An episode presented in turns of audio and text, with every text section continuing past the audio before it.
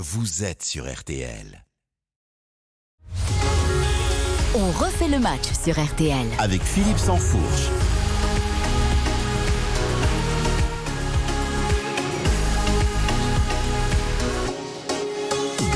Bonsoir à toutes et à tous, on refait le match, quel qu'il soit, que le ballon roule parfaitement ou que l'ovale est un rebond aléatoire, avant de retrouver R T L Rugby ce soir jusqu'à vingt-trois heures, grand chelem ou pas, la France vibre rugby.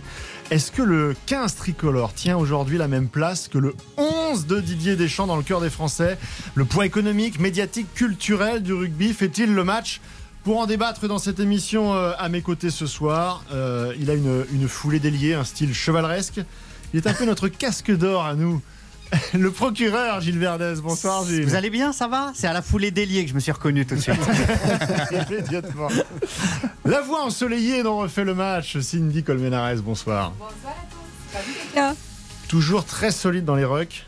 Baptiste Desprès du Figaro, bonsoir. Bonsoir Philippe, bonsoir à tous. Enfin, euh, je ne vais pas vous présenter notre quatrième chroniqueur, parce qu'il s'en charge bien mieux tout seul.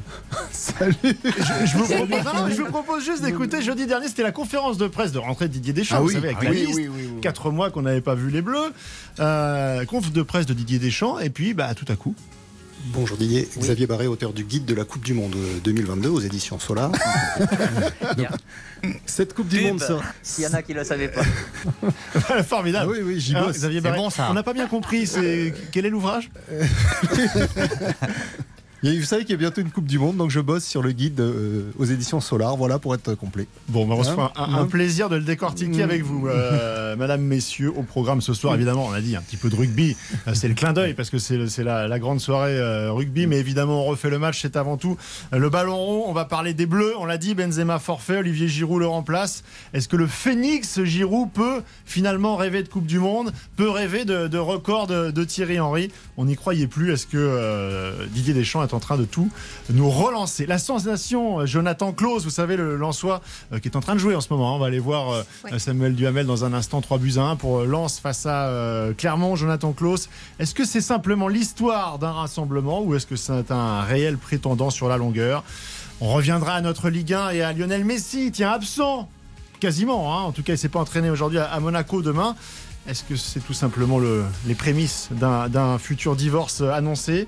Euh, retour sur une euh, semaine de Coupe d'Europe qui n'a pas été totalement favorable au club français, et notamment à Rennes qui a été sorti. Est-ce qu'avec la V A R tout aurait changé? Est-ce que la V A R finalement est devenue euh, indispensable à la survie du, du foot et, et à nos clubs français? On parlera gros sous, enfin un milliard et demi d'euros pour la Ligue un qui va abandonner une partie de sa future société commerciale. Est-ce que c'est un jackpot ou un cadeau empoisonné? On en débat jusqu'à vingt heures. A tout de suite. Lance Clermont, je vous le disais depuis dix-sept heures, euh, le score. Juste un petit coucou à Samuel Duhamel pour la confirmation du score. Voilà, soixante-quatorzième et, et toujours trois un pour Lens.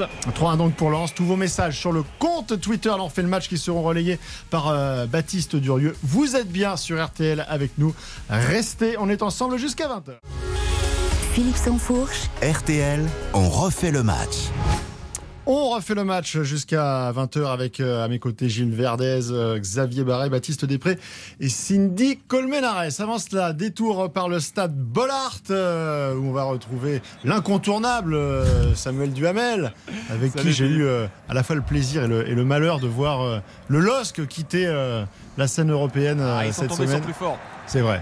Ils sont tombés sur plus fort et pour l'instant ça se passe bien pour Lens, les cent et or qui mènent trois buts à un. Ils ont réussi à, à renverser les Auvergnats, puisqu'on on rappelle que c'est Rachani qui avait ouvert le score à la neuvième minute pour euh, Clermont, mais ensuite Danso, Sotoka puis euh, Aïdara ont, ont permis à Lens de, bah, de prendre, de prendre l'avant, l'avantage et, et, de, et de s'envoler dans cette rencontre. A signaler le très bon match encore une fois de Jonathan Clauss, qui a tiré notamment une fois sur le poteau et qui est omniprésent euh, au niveau de l'attaque euh, lensoise. soixante-dix-huit minutes à, à Bollaert, pour le Racing. Ouais, donc pour l'instant, il est porté en fait par sa convocation. Il euh, n'y a pas la pression, il n'y a pas le, le, le poids de cette convocation.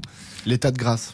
En équipe de France, on verra, on verra ensuite s'il a les épaules. On va en parler évidemment dans ce euh, dans ce programme de, d'On refait le match. Avant ça, euh, je souhaitais faire une petite incise, on va dire, euh, rugby, parce que c'est évidemment, évidemment le, l'événement euh, du soir. R T L est au euh, diapason. Ce soir, d'ailleurs, ce sera non pas R T L Foot, mais euh, de manière assez exceptionnelle, R T L Rugby, hein, autour de d'Éric Silvestro, évidemment, euh, au Stade de France, avec Jean-Michel Rascol, euh, pour ce euh, grand chelem. Alors, je voulais faire un petit parallèle. Rugby foot, on va s'appuyer, euh, vous savez qu'on a le, le baromètre d'Oxa Keneo euh, chaque semaine, qui nous révélait ce matin que quatre-vingt-quatre pour cent des Français, pas simplement les amateurs de, de rugby, mais les Français à quatre-vingt-quatre pour cent sont derrière le quinze de France ce soir. On a vu les audiences, hein, quasiment sept millions euh, de téléspectateurs devant le, la dernière rencontre euh, au Pays de Galles. Et puis, bah, depuis un, un peu plus longtemps, on s'est habitué, mais l'un des diffuseurs historiques de, du football, Canal+, euh, après le, euh, le drame médiatique, Mediapro et, et le maestrom des, euh, des, des droits T V a finalement décidé, a assumé le fait de, de, de remplacer la grande affiche du dimanche soir de foot par la grande affiche de rugby. Donc tout ça, ce sont des, des éléments concordants qui nous font poser cette question.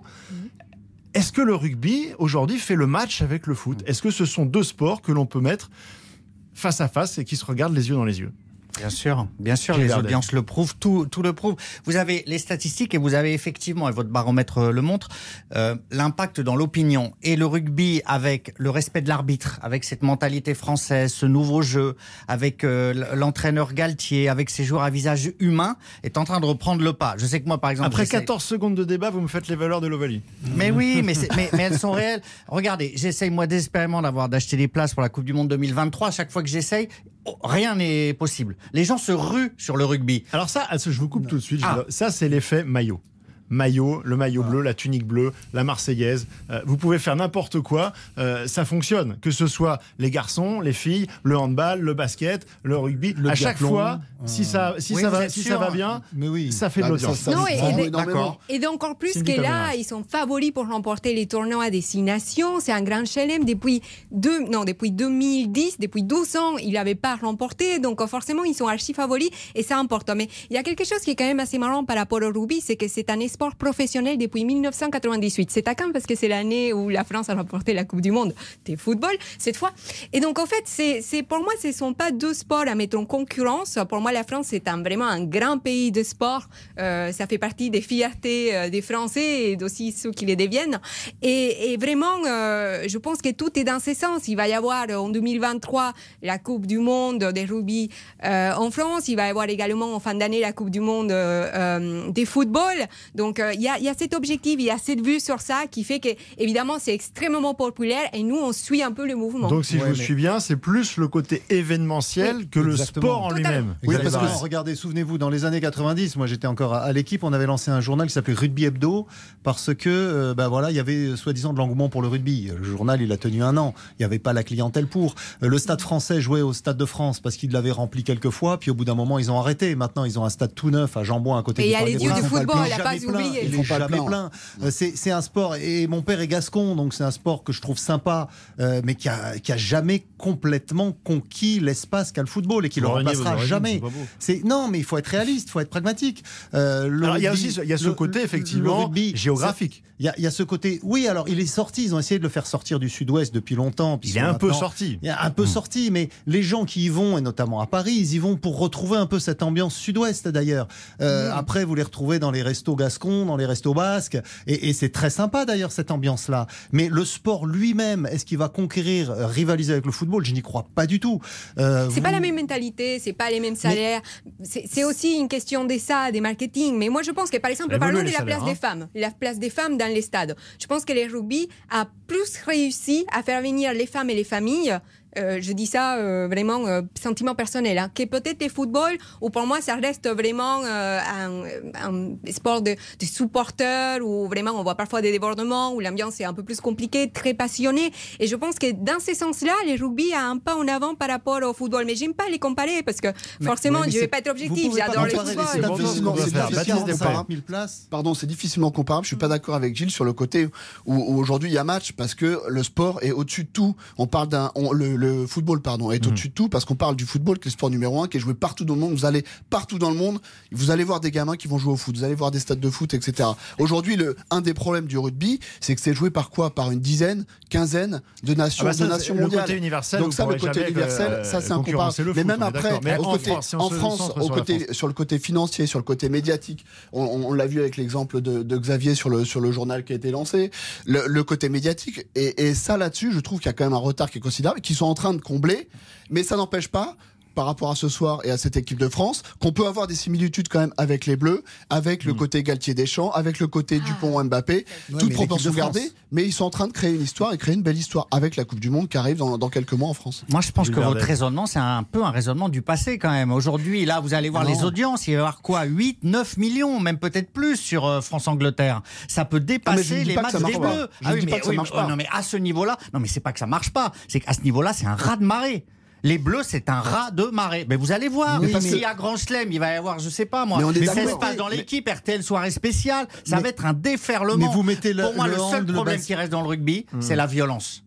Pas la violence parce qu'ils se tapent dessus, mais le sport en lui-même est violent. Ah. Donc, il y a, donc pour les jeunes, pour le nombre de licenciés, c'est compliqué. Est-ce qu'on va demander, est-ce qu'on va dire à nos enfants, tiens, est-ce que le rugby t'intéresserait ? Vous avez peur de la blessure. Alors ça, c'est vrai qu'il y a des parents aujourd'hui voilà. qui hésitent voilà. à mettre leurs enfants au rugby. À cause de ça, les gamins, parce que et au football euh, aussi. Hein. J'ai des exemples personnels. Il y a, y a, y a le football côté aussi. violent. Ouais. Au football D'ailleurs, aussi. les chiffres sont là. Juste, j'avais regardé un petit peu avant. Mmh. Euh, le foot est fi- en nombre de licenciés reste largement mmh. le, le sport numéro un, deux millions de, mmh. de licenciés.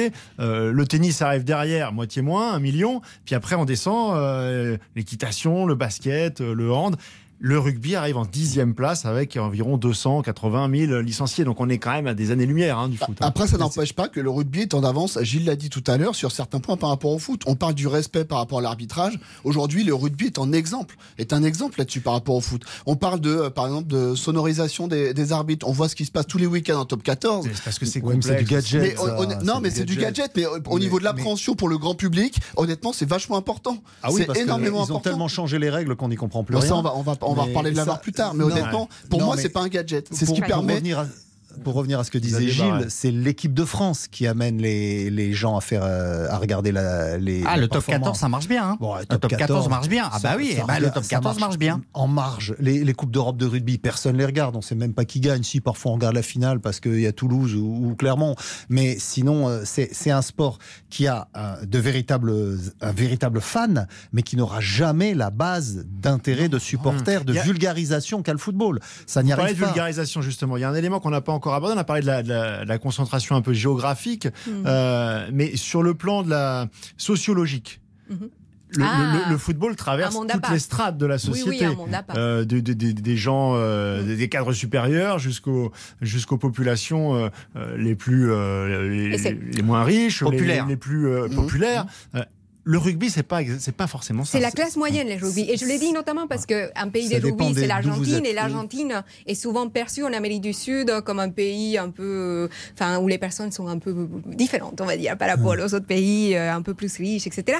Et donc, en fait, euh, pour moi, vraiment, euh, au niveau financier, c'est vrai que les footballs, même s'il y a des salaires astronomiques, c'est vrai que ça fait venir un public qui est populaire, du, du petit bidonville jusqu'au plus haut estrade de la société, les, les les populations les plus aisées, on consomme du football. Les rugby, ça reste quand même réservé, et je pense que ça, c'est, c'est le cas encore à une petite infime partie. Ça, c'est une vision dans les grandes villes du nord de la France ou du mmh. centre de la France. Quand vous êtes dans le sud-ouest, le football, le rugby, ah non, là, c'est, c'est un, sport, monde, c'est oui. un sport éminemment populaire. Là, tous les enfants, de paysans, tous non, les enfants de paysans jouent au rugby. Le seul problème, c'est que dans les villages on aujourd'hui... Des euh, mais bien sûr, mais ça, c'est... c'est, c'est, c'est bah, moi, je l'ai vu toute ma, ma jeunesse, enfin une partie de ma jeunesse. Donc ça, c'est, c'est, c'est traditionnel, c'est ancré dans l'esprit des gens. Le problème, c'est qu'avec les exode rural aujourd'hui. Dans les villages, vous n'avez plus de quoi faire une équipe de rugby. C'est pour ça qu'ils ont d'ailleurs, dans les villages du Sud-Ouest, construit des salles polyvalentes et fait du basket, notamment, sous l'effet de l'élan béarnais, Pau Orthez, et puis du tennis. Et aujourd'hui, les gamins qui veulent jouer au rugby, bah, ils sont obligés de faire dix, quinze, vingt kilomètres pour trouver un club qui va fédérer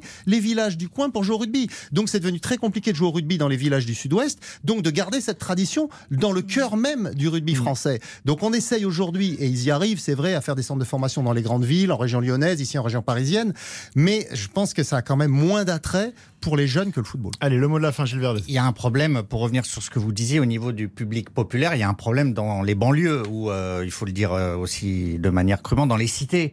C'est pas le sport des jeunes des cités, c'est pas le sport des jeunes les plus populaires. Eux, c'est le foot. Et mmh. ça sera très compliqué pour le rugby d'arriver jusque-là. Et ça, c'est un vrai handicap pour l'évolution future. Mais pour le coup, il y a une évolution, Gilles, parce qu'on le voit dans, dans cette équipe du quinze de France, il y a des joueurs qui arrivent et qui émanent de banlieue. Ça commence. Voit, ça commence. Vrai. Effectivement, ouais. on part de très bas, je suis d'accord avec vous, mais il y en a de plus en plus. Et ça, ça, ça peut aider. Allez, petit ouais. détour par euh, Bollaert, Samuel Duhamel. Euh, on touche euh, à la fin de ce Lens-Clermont et euh, toujours un, un avantage assez net exactement. Pour les cent et or qui ne sont pas cent et or ce soir. Hein. Ah ouais, exactement, les, les joueurs de Lens qui jouent en, en bleu et jaune, les couleurs de l'Ukraine tout simplement. En fait, les, voilà, les, la direction du Racing Club de Lens qui a voulu euh, marquer son soutien aux, aux réfugiés euh, ukrainiens. Les maillots qui seront d'ailleurs vendus aux enchères euh, lundi et, et les bénéfices iront euh, aux réfugiés ukrainiens. Mais pour reparler du match, Lens mène donc bien euh, trois buts à un. Il reste deux minutes et ça va faire plaisir à Cindy. À l'instant même, on vient de voir un magnifique arrêt de, du portier vénézuélien Farinez face à Kaoui, la main ferme du portier vénézuélien. Donc Lens qui mène toujours trois. Ouais, on aime ça, on aime ça au Venezuela. Avec Cindy Colmenares. Allez, petite pause. Euh, restez avec nous. Le programme, il est, il est bon, il est beau, il est chargé ce soir. On va évidemment parler équipe de France dans un instant, puisque Olivier Giroud est de retour parmi les Bleus. Karim Benzema est forfait. Giroud de retour. C'était pas forcément une évidence. On va en discuter dans un instant. À tout de suite. Philippe Sanfourche. R T L, on refait le match. On refait le match jusqu'à vingt heures avant la grande soirée R T L Rugby et le crunch France-Angleterre. Jean-Michel Rascol au Stade de France et toute l'équipe autour d'Éric euh, Silvestro. Les Bleus, les Bleus du foot cette fois-ci, hein, qui vont donc se, euh, se retrouver pour euh, deux matchs amicaux euh, face à la Côte d'Ivoire le, le vingt-cinq mars à Marseille et, euh, et face à l'Afrique du Sud le vingt-neuf mars à Lille. Avec euh, une liste euh, qui intégrait en attaque évidemment Kylian Mbappé, Antoine Griezmann, Karim Benzema, mais aussi les petits nouveaux, Christopher Nkunku, et puis euh, Diaby était toujours là, Ben Yedder aussi était là. Donc on s'est dit, euh, bon, bah, Olivier Giroud dans ces conditions, euh, de toute façon on ne le voit plus depuis l'Euro, il y a eu trois rassemblements, il y a eu sept matchs, l'occasion de le faire revenir, elle était là. Euh, voilà, on s'habitue au fait que ce monsieur a cent dix sélections, euh, qui sera... Ah, je crois que vous allez dire cent dix ans. trente-cinq toujours, trente-cinq. Pour toujours à cinq longueurs de, de Thierry Henry, de, à, à quarante-six buts, à cinq longueurs du, du record. Et puis voilà, c'est terminé. Il fait, il fait de belles choses avec le Milan, mais, mais c'est terminé. Et puis patatras, cet après-midi, Karim Benzema, malheureusement, on le ressentait, le forfait est officiel. Et là, le retour d'Olivier Giroud. Est-ce que vous êtes... surpris. Non, parce que sur R T L, Olivier Giroud avait dit très précisément qu'il ne s'était jamais retiré de l'équipe de France, en tout cas il n'a jamais annoncé de façon officielle, parce qu'il voyait une éventualité, ça pouvait arriver qu'il soit appelé, en tout cas lui, il ne fermait, lui, ça, jamais, pas de doute. Lui, c'était, c'était ne fermait jamais la porte à la sélection, et c'est vrai qu'il fait euh, une saison tellement impressionnante au niveau euh, de l'A C Milan, que comment ne pas penser à Olivier Giroud, donc euh, la, la, voilà, il y a eu l'occasion, elle est là, donc on peut que se réjouir. Mais en fait, je ne suis pas tant surpris que ça, parce que en fait, quand on connaît un peu Didier Deschamps, en gros, il prenait pas Giroud parce qu'il considérait qu'avec Griezmann, Mbappé et Benzema, Giroud allait être remplaçant et qu'il n'avait pas aimé son comportement pendant l'Euro, et donc du coup Ben Yedder était le remplaçant idéal. Alors on revient sur ce petit, euh, cette petite parce qu'il y a eu un échange. En gros, Giroud a fait une petite remarque à, à Mbappé en disant qu'il faisait pas assez de passes, en tout cas qu'il jouait Public. pas assez euh, pour lui autour d'un match amical. Mbappé l'a pas bien pris. Après, il a voulu venir en conférence de presse au, à Clairefontaine juste avant avant l'Euro. Donc pendant l'Euro, ça s'est pas très très bien passé, et depuis, bah, Olivier Giroud, vous l'avez dit en préambule, n'est plus sélectionné à l'équipe de France depuis euh, depuis l'Euro. Et, et par rapport à ça, je pas trop surpris, parce qu'en fait, Didier Deschamps, il considère Olivier Giroud euh, aujourd'hui, entre guillemets, avec des gros guillemets, incapable d'être remplaçant en équipe de France, parce que euh, cent dix sélections, parce que quarante-six buts, parce que un C V long comme le bras, et il considère que Ben Yedder, dans ce rôle de remplaçant, est plus à même de, de remplir ce rôle. Et donc aujourd'hui, Benzema est sorti, et du coup il rappelle qui ? Il rappelle Giroud, parce que pour lui, Olivier Giroud, et je mets ma main à couper, il va être titulaire sur un des, un des deux matchs là qui, va, qui vont venir, contre la Côte d'Ivoire ou l'Afrique du Sud, parce que Didier Deschamps le considère aussi comme un joueur très excellent, mmh, mmh. et on le voit à l'A C Milan, il a encore largement le niveau pour être en équipe de France. Bien sûr, mais est-ce que Didier Deschamps ne se recrée pas un problème qu'il avait réglé? ah bah... En fait, moi je pense que euh, il est obligé de rappeler Giroud. Mmh. Je pense pas que ce soit vraiment euh, son plaisir absolu, euh, son kiff comme on dit maintenant, mais il est obligé. Il a pardonné euh, tellement plus de choses à Benzema. Si là, euh, alors qu'il y a un trou dans la liste, il ne rappelle pas Giroud, ça fait vraiment euh, deux poids deux mesures. Ça fait vous avez pardonné terriblement euh, à Benzema. Et puis là, Giroud qui lui, effectivement, a eu une parole malencontreuse, qui commence à être peut-être un peu moins, à se sentir un peu moins à l'aise dans le groupe, qui était un peu de côté, euh, sa génération était un peu sortie, et cetera, et cetera. Si vous ne le rappelez pas, là, c'est vraiment euh, presque une insulte faite à Giroud. C'est-à-dire que là, vous en faites un cas particulier. Je crois qu'au contraire, le rappeler, c'est dire, bah voilà, Euh, j'ai fait mon job, je le rappelle, il peut jouer, c'est pas perdu pour la Coupe du Monde, et puis on va voir comment il se comporte. Maintenant, mmh. attention à Giroud. Attention, parce que Deschamps ne pardonnera pas un deuxième écart. Tout le monde comprend. Oh, juste petit euh, détour euh, dernier par, euh, par Bollaert, puisque euh, Samuel Duhamel va nous confirmer. Euh, victoire du R C Lens. Exactement, victoire trois buts à un. Les Auvergnats c'est qui bon. avaient ouvert le score à la neuvième minute par Rachani, mais porté par un public magnifique. Encore une fois, Lens est, est revenu, puis est passé devant grâce à Danso à la quarantième, Sotoka à la quarante-cinquième et Aïdara à la cinquante-huitième minute. Très beau succès des Samours qui reprennent au moins provisoirement la sixième place de la Ligue un. Merci beaucoup Samuel Duhamel. On vous retrouvera tout à l'heure avec Eric Silvestro dans R T L Rugby. Je vais y arriver, c'est R T L Rugby, il faut que je me le mette oui. en tête. Hein. Et oui. euh, Xavier Barret. Après, il y a un élément qu'on n'a pas encore évoqué, c'est vous vous rappelez quel autre avant-centre mm-hmm. Martial, vous essayez Lacazette, vous oui. ressuscitez Payet, euh, Pléa. Euh, euh, il faut voir aussi que pendant toutes ces années, Giroud a vraiment bien occupé le poste. Benzema est resté dans l'ombre pour les raisons que l'on sait, ou on ne sait pas toujours d'ailleurs. Euh, et puis bon, bah, finalement, on s'est rabattu sur Ben Yedder comme doublure, euh, parce qu'aucun de ces autres avant-centres n'a finalement réussi à s'imposer. Euh, Martial était peut-être le plus doué, mais bon, là, il est prêté par Manchester United à Séville. Alassane Pléa, il a fait une seule sélection finalement. Il joue à Mönchengladbach, là, il vient de marquer un nouveau, mais euh, c'est quand même assez un, un, un, un irrégulier dans ses, dans ses prestations. Donc, il euh, n'y a, a, a pas d'autres joueurs qui se sont imposés pendant toutes ces années-là comme une véritable alternative. Donc, on est à six mois de la Coupe du Monde. Donc, maintenant, il faut peut-être assurer et puis on fera les tests avec la nouvelle génération si Deschamps continue après la Coupe du Monde. Mais en tout cas, pour moi, c'est pas par dépit. Enfin, même si je te rejoins sur ton, tes motifs, pour moi, c'est quelque chose de plus qu'on connaît très bien chez Didier Deschamps. C'est la raison pour laquelle, par exemple, il continue d'appeler à Areola, euh, Alphonse, bah, simplement parce que c'est quand même, il a une logique qui fait qu'il est dans la continuité, il va, il va privilégier les joueurs qui sont déjà intégrés. Euh, je ne pense pas qu'il y ait vraiment des malaises, puisque Olivier Giroud lui-même avait expliqué qu'ils se sont entretenus au téléphone, et d'ailleurs, les, les dessous de cette conversation restent entre eux. Mais voilà, euh, pour ouais. moi, il a appelé parce qu'il y avait la possibilité, parce que ça va, en fait. Ouais. C'est peut-être aussi euh, une question de jeu et de, et de système qui a évolué. On, a, on aura l'occasion d'en reparler avant, avant dix-neuf heures. Euh, après dix-neuf heures, plutôt, on parlera d'Olivier Giroud, on parlera aussi du, du, du, du Lensois, Jonathan Clauss. Est-ce que c'est euh, l'histoire d'un rassemblement, ou est-ce que ça peut aller... Même chose, là. Un, un petit peu euh, plus loin. On est ensemble jusqu'à vingt heures. Restez avec nous, on se retrouve dans quelques instants. R T L, revivre ensemble. On refait le match sur R T L avec Philippe Sanfourche.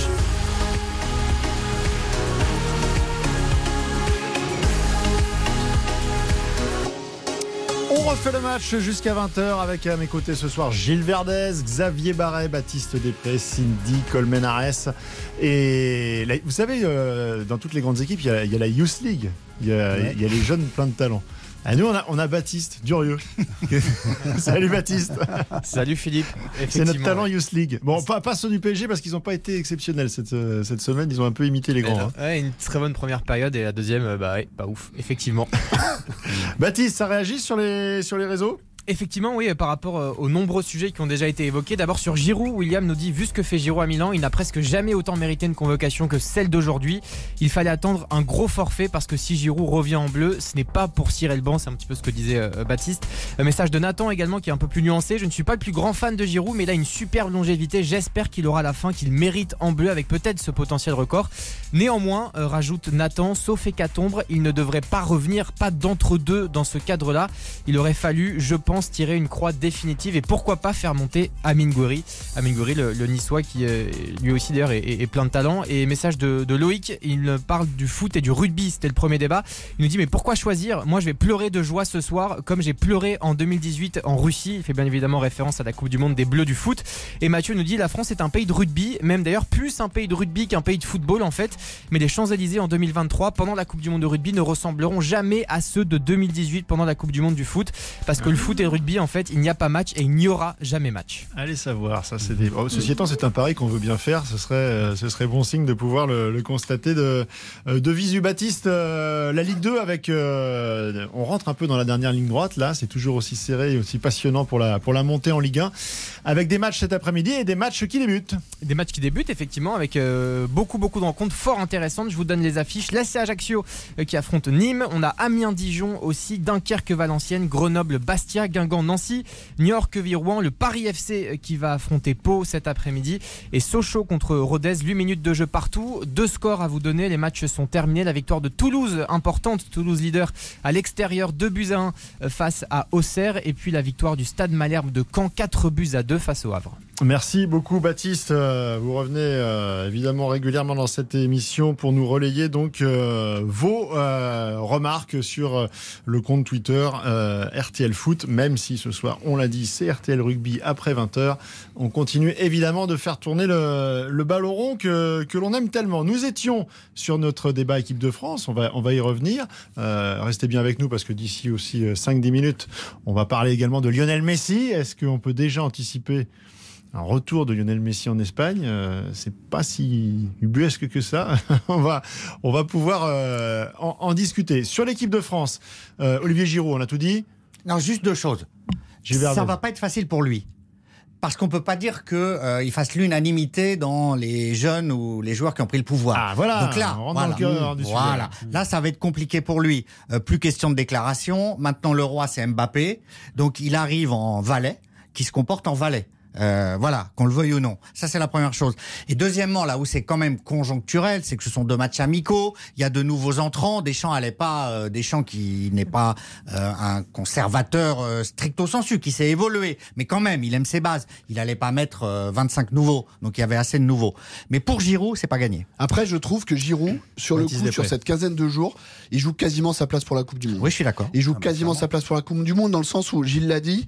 Aujourd'hui, c'est l'équipe de Kylian Mbappé. Il y a Ben Benzema, il y a, il y a Griezmann, on va pas refaire le film, mais avec ce qui s'est passé à l'Euro, on l'a vu, Didier Deschamps euh, a, a, a pas apprécié ça, il l'a, il l'a, il l'a recadré et il l'a mis à l'écart. Là aujourd'hui, il joue sa place parce que pas tant sur le terrain, parce qu'on sait ce qu'il va apporter Giroud. On un connaît... peu quand même, Baptiste. Bah, on, on connaît... a, de, depuis qu'il, euh, qu'il a quitté l'équipe de France, elle, a, elle, elle joue différemment. Le jeu a quand même sacrément on évolué. D'accord. On est passé à ce système à trois euh, défenseurs, avec euh, par exemple, on va peut-être revoir Kingsley Coman en piston. Mmh. Enfin, je veux dire, c'est quand même des choses qu'on, qu'on pouvait difficilement imaginer il y, a, il y a six mois. Elle joue différemment, mais il peut s'adapter là-dessus. Il peut s'adapter dans ce, dans ce style de jeu. Avec le jeu dans le couloir, il, il a quand même de l'expérience et de la bouteille. Moi, c'est vraiment sur le il côté tempérament et le côté mentalité. Oui, oui, il l'a fait. Et, et ce, cette mentalité-là, il faut qu'il revienne vraiment profil bas finalement pendant dix jours parce que Didier Deschamps, il va scruter. Il va voir comment ça se passe au terrain d'entraînement avec Kylian Mbappé, avec les autres, avec les Griezmann et compagnie, ça va aller. Mais donc c'est aujourd'hui champion du avec monde, Kylian il a Mbappé. Élection, il faut qu'il revienne profil bas. Ah oui. Non, non mais non, que... mais justement, par rapport à ça, euh,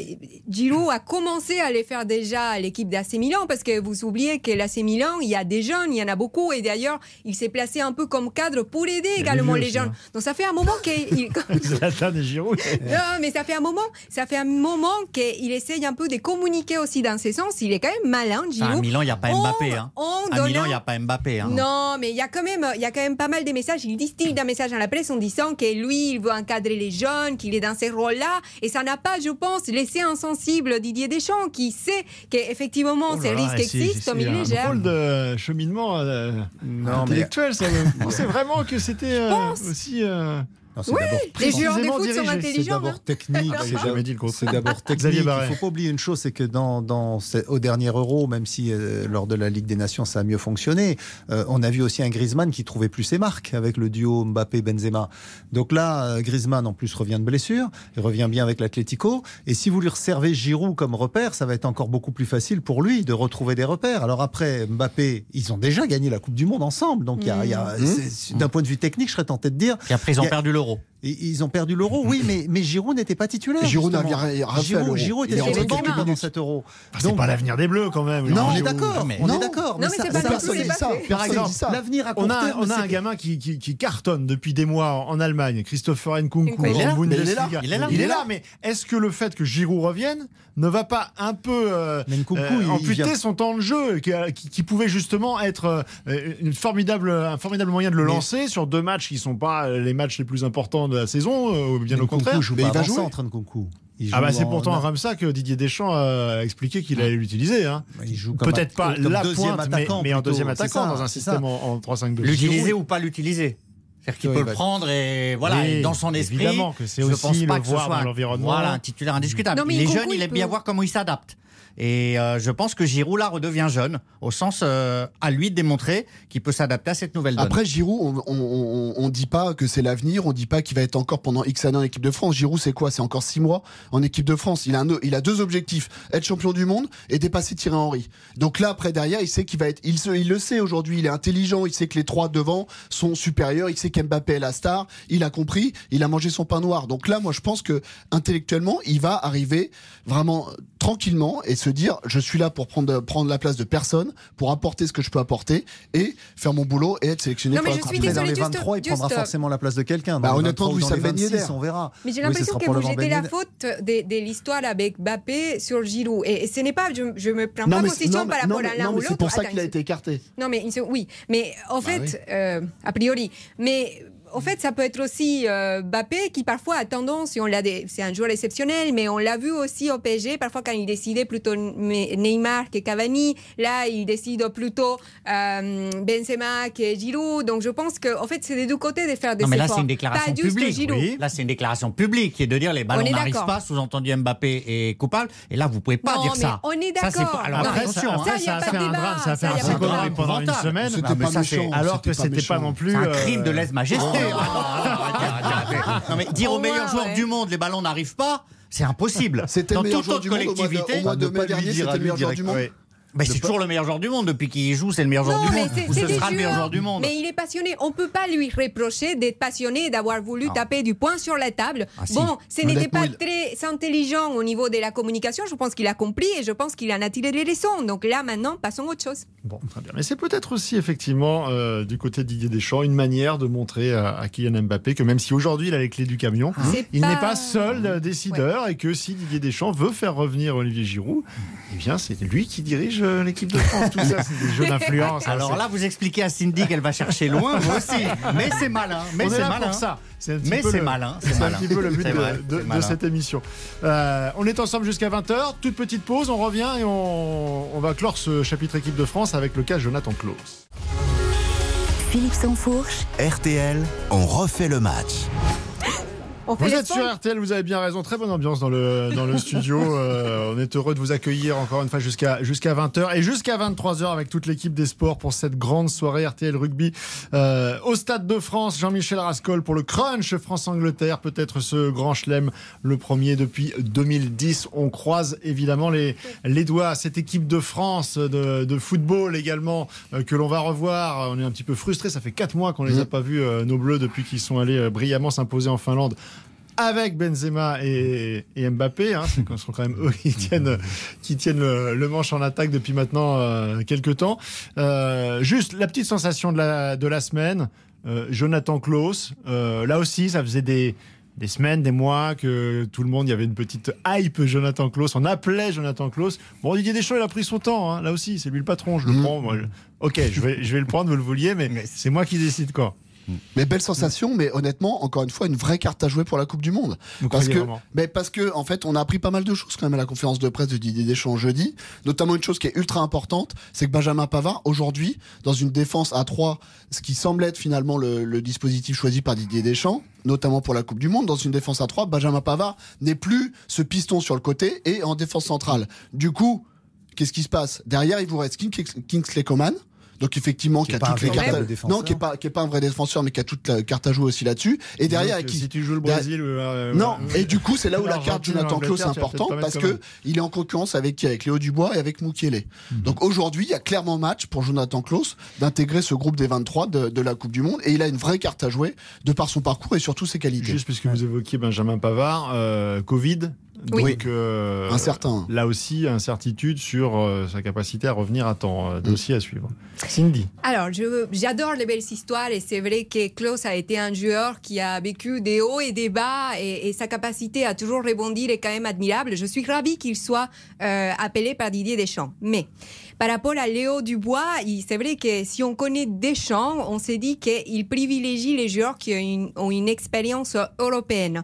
Et ce qui est le cas quand même de Léo Dubois, qui a été capitaine, qui, qui connaît euh, ces niveaux-là. Donc, je dis pas... Euh, moi, je pense que Clauss, il doit vraiment jouer les tout pour les tout, jouer euh, toutes les possibilités. Mais moi, j'ai quand même le sentiment que Deschamps appelle Clauss euh, pour... je ne sais pas, pour, pour se rassurer en quelque sorte, pour vraiment voir si les choix qu'il a faits, euh, vraiment les acter. Et après, il ne faut pas oublier que les fenêtres internationales dont dispose Didier Deschamps ne sont pas non plus énormes. Je pense qu'il voulait l'appeler depuis un certain temps, comme un concours, comme tant d'autres, et qu'il en a profité de cette occasion pour pouvoir enfin les faire. Alors moi je suis d'accord avec Cindy sur le début de la démonstration, mais pas sur la fin. Euh, Deschamps, c'est vrai, pour lui, le, le critère absolu, c'est la Ligue des Champions. Et à défaut, la Ligue Europa. Mais pour lui, voilà, les grands joueurs se révèlent en Ligue des Champions. Clauss, c'est zéro match européen. Donc, pour qu'il appelle Clauss et qu'il vire Dubois, qu'il humilie Dubois euh, sportivement, c'est qu'il veut plus de Dubois. Parce que là, il n'y a aucune autre raison. Euh, Léo Dubois, il est... Mais non, mais forme, là. Alors, euh, non, mais on peut aussi a, dire que Léo Dubois, alors, alors, est objectivement euh, ah bon. un petit peu dans le dur, même si là, là il a fait un très bon match en, en Coupe ah, d'Europe. Oui, mais, mais sinon, auparavant, il y avait quand même euh, oui, mais Deschamps, des inquiétudes. Euh, même s'il... Euh, accorde une grosse importance à la forme du moment, il ne sacrifie pas des éléments essentiels parce qu'ils sont moins bien ou qu'ils ne jouent pas. Non, mais justement, il n'est pas essentiel, Léo Dubois. Ah, d'accord, donc, alors, mais je vais au bout de mon raisonnement. S'il n'est pas essentiel, qu'il est en méforme, qu'il est supplanté par Clauss, adieu la Coupe du Monde. D'accord. Terminé pour moi. Pour Léo Dubois ? Oui. oui. On vous rappelle s'il y a un, s'il y a un problème que, et que Léo Dubois arrive avec Clairefontaine ? Dès demain ? Après. Avec plaisir. Non, non mais il y a, y a, oui, y a vrai, deux oublié. éléments importants. Il y a le premier qu'a, qu'a évoqué Baptiste Desprès du Figaro, c'est euh, le fait qu'il y a cette évolution. Euh... Cette évolution. Je... Vous nous rappelez l'excellent ouvrage qui... qui, qui sortira à la rentrée. À la rentrée. Non, le, le fait qu'il y ait cette évolution tactique. Donc il faut des joueurs qui aient l'habitude de jouer avec une défense à cinq ou à trois. trois centraux, voilà. Donc Jonathan Clauss à Lens, c'est le cas. Ensuite, il y a un autre élément, c'est l'élément qu'on a évoqué dans le cas Giroud avant, c'est ces gars qui ont galéré avant d'arriver, parce que tous ces enfants gâtés qui ont des trajectoires linéaires, sortis des centres de formation, euh, contrats professionnels à seize ans, euh, milliardaires à, à, quinze, à vingt et, et internationaux euh, champions du monde à vingt-trois, c'est difficile à gérer. Et donc pour l'équilibre d'un non, groupe, mais ça, il c'est faut... vous nous raconter la belle histoire là. Non, mais la, c'est pas... la belle histoire, Gilles Verdez. La, la, la belle, voilà, arrêter, la belle histoire euh, Valbuena, la belle histoire Ribéry, la belle histoire Koscielny, la belle histoire Giroud, tous ces mecs, tous ces mecs là qui effectivement, ça fait respirer un groupe, ça. Oui, complètement. Et, et, et Didier Deschamps d'ailleurs en parlait à, avant avec euh, toutes ces, euh, ce, ceux-là qu'il avait eu auparavant. C'est très important pour lui d'avoir dans ce groupe des gars qui ont connu la galère, qui ont été en, au chômage, qui ont été en troisième division, en deuxième division, et qui sont remontés par leur simple volonté, et pas seulement des gamins euh, avec la trajectoire dorée issus des centres de formation et qui ont, qui ont tout réussi. Donc pour l'équilibre d'un groupe, c'est bien aussi d'avoir un gars comme ça qui, euh, parce qu'il a justement connu euh, euh, oui, la galère, on peut le dire, eh bien peut apporter euh, autre chose. Un oui, autre oui, surtout, état d'esprit Lens, dans l'équipe de France. Lens l'a repéré en Allemagne. Moi, j'ai quand même l'impression, j'ai toujours eu ce sentiment que Didier Deschamps jette vraiment un œil sur, euh, sur ces championnats allemands qui, qui parfois donnent des très belles surprises. Donc, euh, est-ce que je souhaiterais, parce que j'aime le football et les belles histoires du football, euh, ah, vraiment, j'ai les côtés un peu fleur bleue. J'ai vraiment, j'ai vraiment euh, ces côtés fleur bleue liés au football, ah, c'est-à-dire que j'aime beaucoup les belles histoires. Donc oui, je lui souhaiterais à Clauss la réussite et qu'il nous donne mais... cette surprise et qu'il y soit. Mais mais c'est pas, il y a une différence entre ce qu'on veut et, et après le concret, on verra. Après ces dix après... jours vont être importants parce que même quand on le voit, quand on a la chance d'assister aux entraînements de l'équipe de France à, à Clairefontaine, là on est sur du très très très haut niveau, ouais. Même à l'entraînement au niveau technique, il faut pas se rater parce que rapidement on se fait chambrer, on devient un petit peu. Ah bah, euh, le premier grand pont d'Mbappé. Exactement, tout de suite quoi. Ça va chambrer. Donc Jonathan Clauss, il va être rapidement mis au parfum et pendant dix jours, je pense qu'il va jouer. Il y a notamment un deuxième match à Lille où on, on, on a l'impression quand même que c'est écrit pour lui, où il va être titulaire et jouer avec l'équipe de France. Et c'est sur ce, ces quinze jours-là que lui aussi va être testé. Donc finalement, rassemblement qui... Euh, on, on se disait, il ne va pas se passer grand-chose. On, oh. peut, on peut attendre qu'on, oui, pas mal de choses. Après, ce n'est pas gagné, parce que le poste d'arrière droit, non, c'est un poste où il y a eu quelques foirades. Euh, souvenez-vous, souvenez-vous de Ruben Aguilar. Ruben Aguilar de Monaco, il a été aussi en équipe de France. Bon, on n'en oui. parle plus du tout maintenant. Euh, Djibril Sidibé, euh, bon, même s'il a fait, il était même à la Coupe du Monde, euh, il a complètement disparu. Donc c'est, c'est un poste où il y a souvent euh, des faiblesses, parce que c'est pas le poste effectivement où on forme beaucoup de joueurs. C'est souvent un poste un peu de, de on, sur lequel on se rabat. Euh, et, et donc euh, on n'a pas trouvé. Il y a Théo bah, Hernandez semble avoir euh, tu... décroché la queue du Mickey de l'autre côté, mais à gauche, oui, mais il y a, il y a souvent des bons joueurs à gauche, parce qu'un gaucher on le met à gauche, un droitier s'il est très bon on le met dans l'axe ou au milieu. Et c'est vrai que le poste d'arrière droit, c'est euh, et souvent dans les équipes euh, à tous les niveaux, ben, le poste d'arrière droit, c'est un peu celui où on met le moins bon du groupe. Et donc, euh, ben, justement, un garçon qui arrive euh, par sa volonté à, à, se, à hisser son niveau, il a sa chance, c'est, c'est plutôt heureux. Non, et puis n'oublions pas qu'en Coupe on du conclut. Monde, il y a quand même eu Adil Rami. Donc, à partir de là, enfin, avec tous les respects qu'on lui donne et on les salue. Il n'avait rien demandé à Adil Rami. Mais il y a plein comment Il n'avait rien demandé à Adil Rami. Non, mais je veux dire, je veux dire, tout peut arriver. Non, vous voyez ça comme une méchanceté, mais non. Ah, il est avec... sympa, il est bon et on les salue, bon, mais c'est vrai qu'au niveau, groupe, voilà, il y a pour tout le monde. Donc l'équipe de, de France est quand même assez euh, important et, et exigeant, mais il peut y avoir des surprises. Très bien, eh ben, on va suivre ça en tout cas avec intérêt, euh, tous les, les entraînements et les matchs, euh, Baptiste Desprez, où on vous retrouvera puisque vous suivez l'équipe de France, euh, je peux en témoigner euh, brillamment pour le Figaro. Et vous aussi, pour R T L. Alors, euh, à dix-neuf heures vingt-quatre, on va ouvrir un nouveau dossier, mon cher ah. Gilles Verdez, que vous nous avez soumis d'ailleurs oui. très rapidement euh, dans la journée quand on échange pour savoir de, de quoi l'on nous parlait, puisque ça sonne comme une évidence.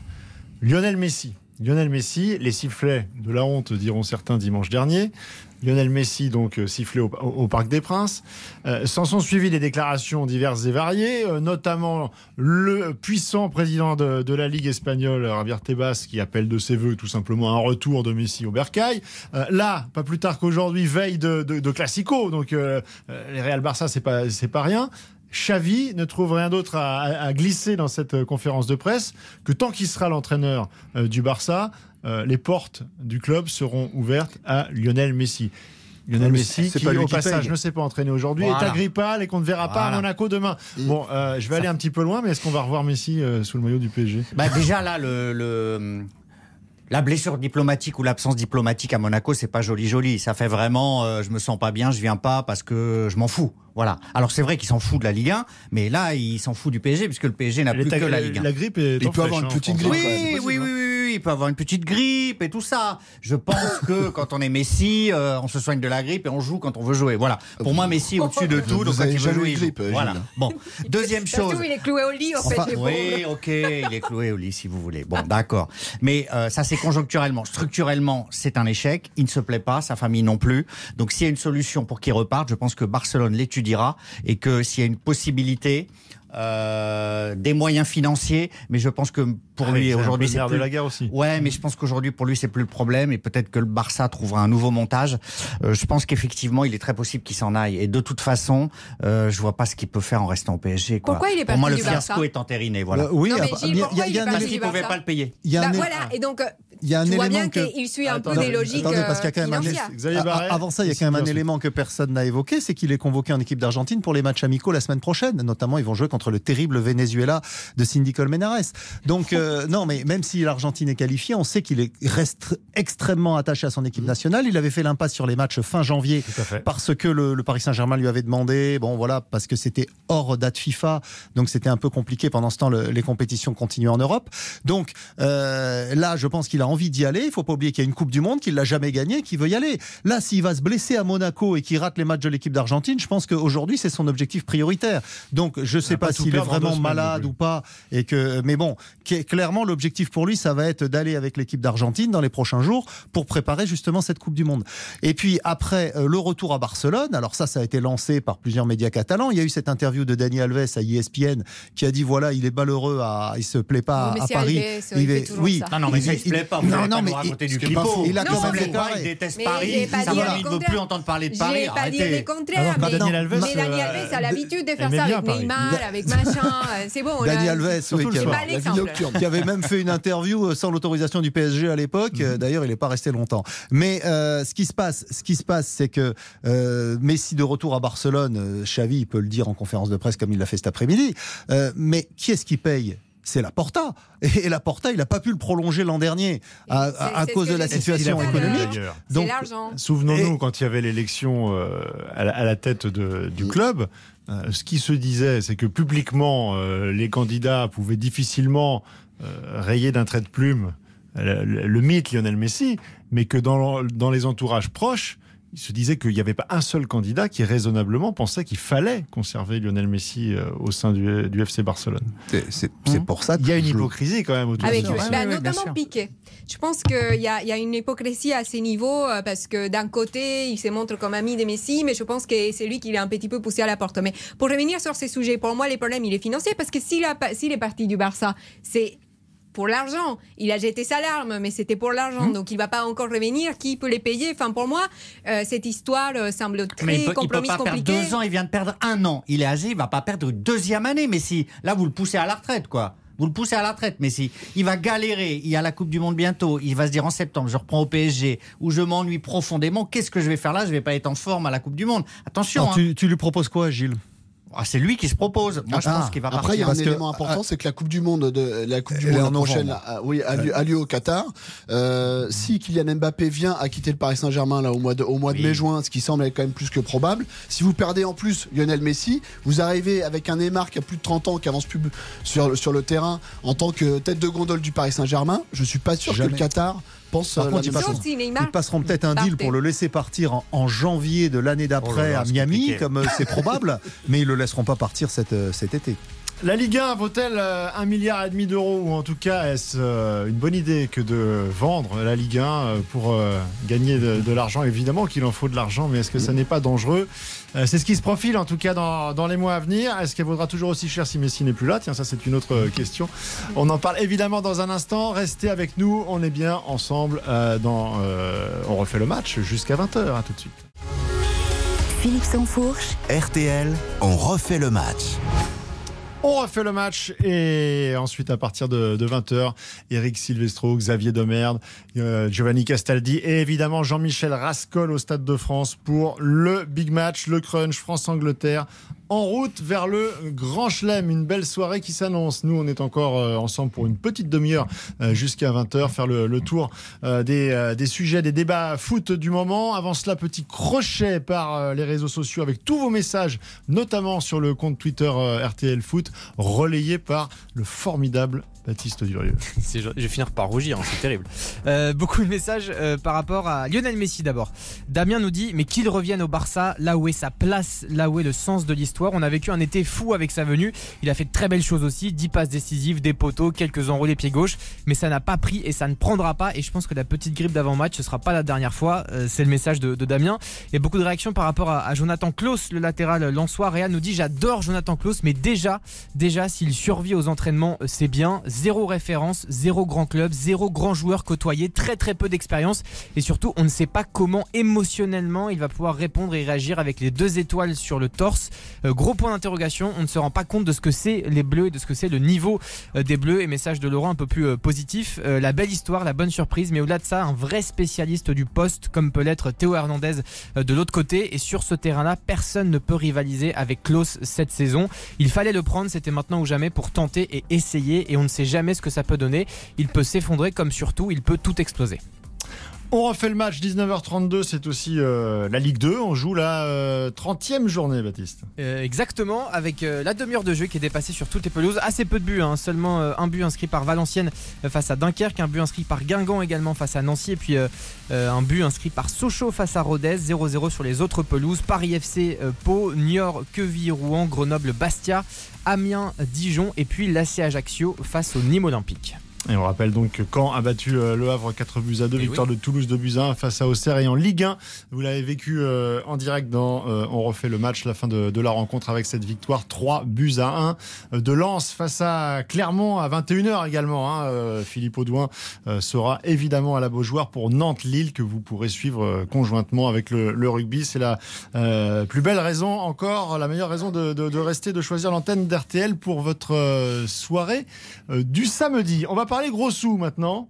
Euh, c'est un peu complexe, on peut, on va pas rentrer précisément dans tous les détails financiers, mais en gros, euh, tous les grands championnats euh, ont recours à ce, à ce nouveau système pour faire rentrer de, de l'argent. L'Espagne, notamment, a, a montré la voie euh, l'été dernier. Euh, on peut dire que Vincent Labrune, qui est à la tête de, de, de la Ligue de football professionnel, est aussi en partie euh, venu pour cela et a été porté par les présidents de clubs euh, pour euh, donner naissance à cette fameuse société commerciale qui va donc permettre de, de de monétiser en fait la, la Ligue un, de pouvoir essayer de, de, de faire fructifier sur le plan de la communication, du marketing et donc in fine de gagner euh, de l'argent. La nouveauté, c'est que depuis hier on connaît euh, le nom euh, de, de, de l'entité avec laquelle on est rentré en, en négociation euh, exclusive. Euh, cette entité, c'est C V C Capital Partners. C'est un monstre, hein, c'est un des plus gros ouais. euh, fonds d'investissement euh, mondial. Je crois qu'il pèse quasiment cent milliards d'euros, euh, qui est un petit peu partout dans le sport, notamment euh, dans le rugby, qui a été dans la Formule un, qui est dans, dans le football, on l'a dit aussi en Espagne. Et donc l'idée, c'est de monétiser treize pour cent de la Ligue un, euh, ce qui équivaudrait à un virgule cinq milliard d'euros. Ça paraît être le jackpot comme ça. Est-ce que ça l'est réellement, ou est-ce qu'il faut se méfier de cette manne d'argent? On imagine qu'il y aura forcément des contreparties. Alors, il y a toujours des contreparties lorsqu'il s'agit de ce type de vision court-termiste, parce que, en fait, l'objectif, c'est d'avoir de l'argent de façon immédiate. Donc, en fait, il y a toujours des risques. Je pense des risques, notamment au niveau des, par exemple, les calendriers, parce que eux, le C V C euh, Capital Partners, euh, les Luxembourgeois, ils viennent pas pour faire des, comment dire, des humanitaires ici. Ils viennent aussi non, avoir les, le les retours sur investissement. Donc, effectivement, on peut se dire qu'ils vont, euh, ils vont aller chercher ça. Mais d'un autre côté, on a quand même une société qui est hyper expérimentée euh, au niveau du sport. Euh, vous l'avez dit à juste titre. Avec, euh, par exemple, les rugby, avec, euh, ils ont investi également dans la Formule un, dans les rugby, quatre cents millions euh, pour les tournois des destinations. Donc, en fait, ils ont cette expérience qui fait qu'en sortant du fiasco des Mediapro, des diffuseurs, de tout ce qui est arrivé, c'est vrai qu'ils oh, ont plus tendance à se tourner vers euh, ce type de partenariats sérieux. Alors, l'autre risque, c'est qu'on met, du coup, les P S G encore en haut, parce que les P S G a un rôle à jouer. On sait très bien que C V C euh, était du côté de l'Espagne avec la Liga, et Et lorsqu'il y a eu l'histoire de la Super League avec les Barça et les Real Madrid, ils ont dit qu'ils n'y allaient pas. Et du coup, C V C a dit, dans ces cas-là, non, ça ne nous intéresse pas. C'est pareil avec les P S G. Avec hey. les P S G, ils vont euh, mettre ça comme préalable, si vous voulez, mais en même ah bah temps, oui, ça va. Il faut qu'il y ait le P S G sur, mais P S G, sur la... mais ils, moi, sont moi, d'accord. Moi, ce qui me fait peur, parce que mmh. j'ai revu, par exemple, tout le processus euh, en Espagne. Quand ils sont arrivés, mmh. ils ont annoncé qu'ils venaient, je cite, pour poursuivre la transformation en entreprise mondiale de divertissement numérique de la Liga. Et ça, mais c'est, c'est, c'est terrifiant. Moi, quand je lis ça, j'ai l'impression que c'est, c'est fini. En fait, on, on, laisse, les, on laisse les clés aux marchands du temple et puis, et puis terminé. Ce sont les fossoyeurs de la Ligue un, C V C. Ils vont tuer la Ligue un si on les laisse entrer. Donc moi, je lance un appel. Je sais qu'il vous écoute, à Nasser Al-Relaifi. Mon cher Nasser, refusez. Dites que le P S G n'y va pas, que le P S G veut sauver la Ligue un comme vous l'avez fait en refusant le projet de Super League, comme vous avez sauvé le football. Faut pas y aller, on va se tuer, c'est la mort de notre football. C'est des gens qui viennent faire de l'argent, on n'est pas prêt à ça. Le football, on parlait de Clauss, à Lens, le Saint-Étienne, Auxerre, Caen, toutes nos belles villes, Le Havre, vous citiez toutes ces villes. Mais c'est, c'est ce football-là, c'est notre marque de fabrique. C V C va nous tuer. Donc, monsieur Labrune, c'est un commercial. Il est venu pour vendre tout ça. Moi, je dis qu'on arrête tout ça. Voilà. Je sais pas si l'État peut s'en mêler, si le ministère des Sports peut dire arrêtez, mais le football français est mort avec C V C. Non, mais, mais juste par rapport à ces finances qui sont complètement exemples, parce que là, on parle du Paris Saint-Germain, de Lyon ou de Marseille, mais derrière, vous avez Montpellier, vous avez Lorient ou autres, qui ont beaucoup de difficultés, finalement, à, à boucler des budgets. Qu'est-ce que, qu'est-ce que vous préconisez? Moi, voilà. Je préfère être ruiné et garder mon âme que de vendre mon âme au diable. diable. Ah, d'accord. Non, mais six cents millions. Non, mais là, là on parle des six cents millions des pertes qui pourraient faire euh, éventuellement euh, la Ligue cette saison, avec sept cent cinquante, je crois, millions qui sont faits la oui, saison dernière, le, selon le l'article de l'équipe. Le foot français, ça a été la double peine, hein, Covid plus Mediapro. Qu'est, qu'est-ce qu'ils ouais. peuvent faire d'autre, en Surtout fait Mediapro. Et là, on parle quand même d'un partenaire sérieux, en fait. C'est ça qui. Est, est... On ne oui, peut pas avoir Pierre Fiasco, sait... qu'est-ce qui s'est passé avec Mediapro. Bon, c'est un sujet sérieux, donc on va, on va y revenir, Xavier Barret. On va juste euh, laisser passer une, une petite page de, de publicité et ensuite on va, on va conclure sur ce débat qui est aussi l'avenir du football, donc l'avenir aussi de, de notre émission, humblement. Oula, alors là, j'ai peut-être changé de position. À tout de suite. Philippe Sanfourche. R T L, on refait le match. On refait le match jusqu'à vingt heures. Merci d'être avec nous, avec euh, à mes côtés ce soir, Gilles Verdez, Xavier Barret, Baptiste Desprès et Cindy Colmenares. On conclut sur ce dossier euh, la Ligue un à vendre. Ouais, c'est, toujours, de man c'est toujours compliqué de laisser rentrer les fonds de, alors c'est pas des fonds de pension, des fonds d'investissement, parce qu'ils veulent se refaire à un moment ou à un autre. Et le football français l'a déjà vu ce que ça donnait. On l'a vu avec Bordeaux, par exemple, hein, et c'est toujours d'actualité parce que on, on les a, on a confié les Girondins, malgré les casseroles qu'avait laissé Gérard Lopez à Lille, euh, à Gérard Lopez pour le sauver, mais ils vont quand même descendre. Donc il euh, y, y a quand même une situation très compliquée avec ce genre de, de d'accord.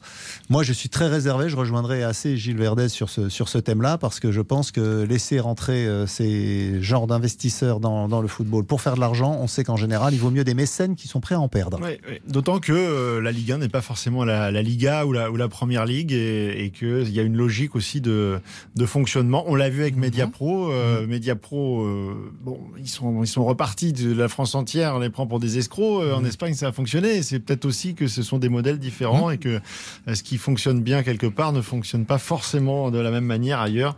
Question aussi de, de culture. On va reparler de ballon un peu. On va reparler de ballon, enfin de ballon, d'arbitrage. Là, je fais un petit coucou à Christian Olivier, s'il nous entend, parce que difficile de faire une émission d'On refait le match sans parler de, de Christian Olivier vidéo, qui a certains défenseurs à cette table que je ne ah. nommerai pas. Je pense qu'ils vont assez rapidement se, se dévoiler. Euh, on a un exemple criant. Cette ah bah. semaine avec euh, la Coupe d'Europe et notamment la confrontation entre Rennes et Leicester euh, avec des faits de, des faits de jeu, des faits de match et dans, euh, dans cette nouvelle Coupe d'Europe la, la Ligue Europe Conférence, donc la C quatre hein, euh, qui, euh, eh bien, qui pour l'instant, parce que ça pourrait arriver sur la fin de la compétition, oui. c'est assez flou au niveau du règlement, c'est, en tout cas c'est très très flou, c'est hein. possible oui. peut-être que le, l'assistance vidéo rentrera dans la boucle, mais pour l'instant elle n'est pas là, l'assistance vidéo. Et selon vous, Xavier Barret, ah bah selon c'est... Bruno Genesio aussi, J'ai... manifestement, s'il y avait eu l'assistance vidéo, Rennes serait peut-être au tour suivant. Sera peut-être au, au tour suivant et Bode Glimt, le club norvégien, n'y serait probablement pas d'ailleurs parce que là, l'arbitrage a été très défavorable dans, dans ce registre aussi à l'A Z Alkmaar, match que j'ai eu l'occasion de commenter. Donc franchement, ça a été un festival. J'imagine que tous ceux qui étaient pour euh, contre l'assistance vidéo le, il y a quinze jours, Powell, Sayello, Verdez qui est là, euh, ont dû se régaler jeudi soir. Pour eux, ça a été une une, une soirée merveilleuse. Il courage de citer il y avait Christian Olivier aussi. Oui, euh, ouais, il, il, il, il animait l'émission, mais il, il, ils étaient là à se dire oui, il faut arrêter l'assistance vidéo. C'est nul, ça sert à rien, et cetera. Ben, on a vu le résultat. On a vu des matchs où les arbitres sont complètement dépassés. Complètement. Euh, dépassés. Et, et, et donc, sans assistance vidéo aujourd'hui, faire à diriger un match par un homme seul, c'est inhumain. C'est inhumain, il peut pas suivre, il peut pas suivre. Alors il peut y avoir des différences d'interprétation, on en discute souvent, mais déjà il y a toutes les bonnes décisions que permet l'assistance vidéo sur tout ce qui est euh, limite, notamment le hors-jeu. Il y a hors-jeu, il y a pas hors-jeu. Très bien. Aujourd'hui, alors, sans assistance vidéo, vous pouvez plus le savoir. Je vous prends au mot, Xavier. Sur l'exemple de Rennes, euh, qu'est-ce qui est mis en cause, notamment par Bruno Genesio ? Quels sont ses faits de jeu ? Je crois qu'il y a une histoire de coup de coude sur Guérassi enfin, dans, oui. dans, dans, dans la surface de réparation. Oui, il y a aussi flagrant. Cette main oui. euh, en deuxième attention voilà. sur une tête. Est-ce que vous avez la garantie voilà, c'est, qu'avec c'est la... l'assistance vidéo, ça aurait changé la c'est donne ? C'est la question avec que j'allais poser. Vous ne voyez pas oh. l'avenir. Donc vous ne pouvez pas dire qu'avec la V A R euh, directement dans mais, ces matchs, il n'y aurait pas eu des erreurs. Par mais contre, il n'y a pas besoin de voir là, l'avenir, Cindy. Là, il y a là, besoin de voir l'action. Or là, le problème, c'est que l'arbitre, il ne la voit pas. Il ne peut pas la voir. Il ne peut pas la voir. l'avoir, ça va trop vite. Très bien qu'avec la barre, avec la barre, ça arrive aussi que l'arbitre, les barres, ne la voient pas parce que t'as beau avoir l'outil, la barre, il marche de façon formidable, mais les barres, lui, parfois il commet des erreurs. Par contre, là où je trouve ça pas normal, c'est incomparable. Ça c'est votre avis. Là où je trouve pas ça normal, c'est l'effet qu'il y a une différence entre les championnats et surtout là à des matchs à élimination directe. Comment c'est possible? Et là, je rejoins totalement Bruno Genesio, qu'il n'y ait pas des barres dans ces euh, championnats-là et qu'il y en ait dans d'autres, dans cette simple, compétition. C'est parce qu'en fait, cette nouvelle compétition a été créée euh, sous, euh, pas la pression, mais, mais, mais la volonté en fait, de beaucoup de clubs qui n'ont plus le droit de citer en Europe depuis des années, beaucoup de, mmh. de pays, euh, de pays du Nord, de pays de l'Est, qui euh, ne sont plus en, en Coupe d'Europe. Et donc, l'idée, c'est de faire naître une nouvelle compétition qui permette à tout le monde de pouvoir y participer mmh. et de, que dans le cahier des charges, il n'y ait pas forcément de nouveaux coûts pour équiper les stades. Oh, ils ont quand même bon, de l'argent, fait... l'U E F A. Bon, voilà, c'est, c'est, c'est, même, c'est aussi... Il faut le dire, en phase de poule, à la limite, ça peut se comprendre qu'ils n'aient pas mis l'assistance voilà. vidéo parce qu'il y a des clubs d'Estonie, des clubs de l'Azerbaïdjan, et cetera. Euh, mais, Donc en fait, quand même, en partir... Coupe de France, quoi. C'est-à-dire on démarre sans, et puis... Mais, mais à partir de la, on... des phases d'élimination directe, il, il faut la mettre. Il faut la mettre. Mmh. Et là, Rennes, Rennes s'est fait... Euh, s'est fait euh, bah oui, c'est, c'est, c'est pas, n'a vraiment pas été aidé dans cette affaire. Parce ils que, pouvaient aussi mettre toutes les occasions qu'ils ont eues. Hein. Ouais. Oui, d'accord, mais il y a quand même, il y a quand même des décisions qui font qu'à l'arrivée, ils sont éliminés de cette c'est compétition délire, alors qu'ils avaient la... Ils avaient logoré. Il y en a un qui bouillonne depuis deux minutes. C'est Gilles Verdez. Je ne soupçonne pas. Alors, je connais l'honnêteté de mes camarades, donc je dis en préambule que je ne les soupçonne pas d'être à la solde des lobbies qui ont imposé une V A R qui ne marche pas euh, dans le football mondial. Je ne vous, vous soupçonne pas de ça. Mal, mais vous délirez. Vous avez de la fièvre comme Messi. Reprenez-vous. Quand vous regardez le match de Rennes, il n'y a aucun pénalty. Aucun pénalty. Pardon ? Chaque action est contestable. Boum. Les mains, c'est des mains. Philippe a utilisé le bon mot. Deuxième, attention. Ça touche une partie du corps, ça bondit sur la main. Pas pénalty. Le non. coup de coude, on s'en jette. Non, non, je ne peux pas entendre ça. Il n'y a pas pénalty. Coup de coude, on s'en Mais cent pour cent pénalty, là. Si le Figaro un grand journal, vous défendez la V A R. Arrêtez. cent pour cent pénalty. Mais on ne défend pas la V A R. Le Figaro, pas vous. On ne défend pas la V A R, mais tu ne peux pas dire qu'il n'y a pas eu pénalty mondial. Non, je quitte le plateau. C'est pas possible. Ça tombe bien puisque vous allez pouvoir tous vous rafraîchir et redescendre un petit peu en température puisque tout le monde a la fièvre à dix-neuf heures quarante-sept. Ça ne change rien là-bas. On fait une dernière pause. Restez bien avec nous. On est ensemble jusqu'à vingt heures. Calmez-vous. Philippe Sanfourche. R T L, on refait le match. On refait le match, encore une dizaine de minutes de, de débat endiablé sur le V A R. Est-ce qu'il y a un dernier défenseur euh, du V A R autour de cette table qui ne se serait pas exprimé ? Ah ben, pour Fendeur. On s'est exprimé, on s'est exprimé. On dit que simplement, il y a des, il y a des situations où, de toute façon, faire arbitrer sans assistance vidéo, c'est inhumain. Mais que, c'est vous, inhumain. Les arbitres eux-mêmes le disent. Quand, voilà. elle est, quand elle est là, finalement, on la critique. Quand elle n'est pas là, on la réclame. Donc, honnêtement, il faut que la V A R soit là pour toutes les compétitions. Je suis d'accord. C'est un manque de respect envers cette, cette compétition qu'elle ne soit pas présente, au moins pour le, les tours finaux. Et au, aujourd'hui, oui, on a besoin de la V A R parce que ça va trop non, vite non, pour non, les non, arbitres. Non, non, non. Je suis désolé, Gilles. Mais honnêtement, non, non, non, vous, vous, vous me regardez avez... là comme ça, ça me, ça Alors... me déçoit. Mais, mais honnêtement, mais c'est la réalité. Il n'y a pas la V A R là, on dit il y a eu des scandales. Et quand il y a la V A R, on dit il y a eu des scandales de V A R. Il y en a beaucoup Finalement, moins, ça ne change rien la V A R. Voilà, il y a toujours les mêmes polémiques. Donc supprimons la V A R. Quand sud-américaine, je ne peux pas accepter. Mais ça, c'est le football. Ça, c'est le football. Qui est la V A R ou non ? Non, en Vénézuela. Bon, enfin, pas qu'au Venezuela. En Amérique du Sud, on trouve que la V A R. De toute façon, c'est quoi la magie du football ? C'est ça, c'est les erreurs, c'est la malice. C'est Maradona qui met sa main et qui fait un but. S'il y avait eu la V A R, s'il y avait eu la V A R.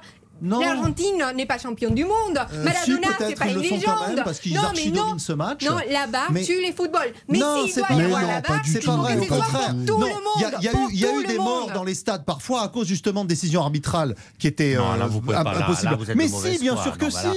On ah, le oui. sait. Il y a eu des, des, des dans des dans des pays euh, en voie de développement. Parfois, il y a des débordements tout à fait incroyables. C'est parce qu'il y a la V A R qui aurait pas ça. Donc avec l'assistance vidéo, on lobotomise tout le monde. Avec l'assistance vidéo, parfois soixante mille personnes dans un stade qui comprennent rien à ce qui se passe parce que c'est... déjà quand on a les images on comprend pas toujours, alors quand on les ça a pas calme... dans le stade ça Dé... pour moi c'est, le, c'est, c'est la pire chose, c'est-à-dire que les gens déjà, qui payent un billet pour aller dans le stade sont exclus de la décision. Mais, oui, mais ça c'est amélioré bien entendu, il y a des actes de progression aujourd'hui. La si, plupart des gens de qui sont dans les stades ils ont leur téléphone portable et non, ils voient tous. Le match retransmis à la télé. Pas tous, pas tous, mais autant pas aller dans le stade, il y a quand même des actes de progression.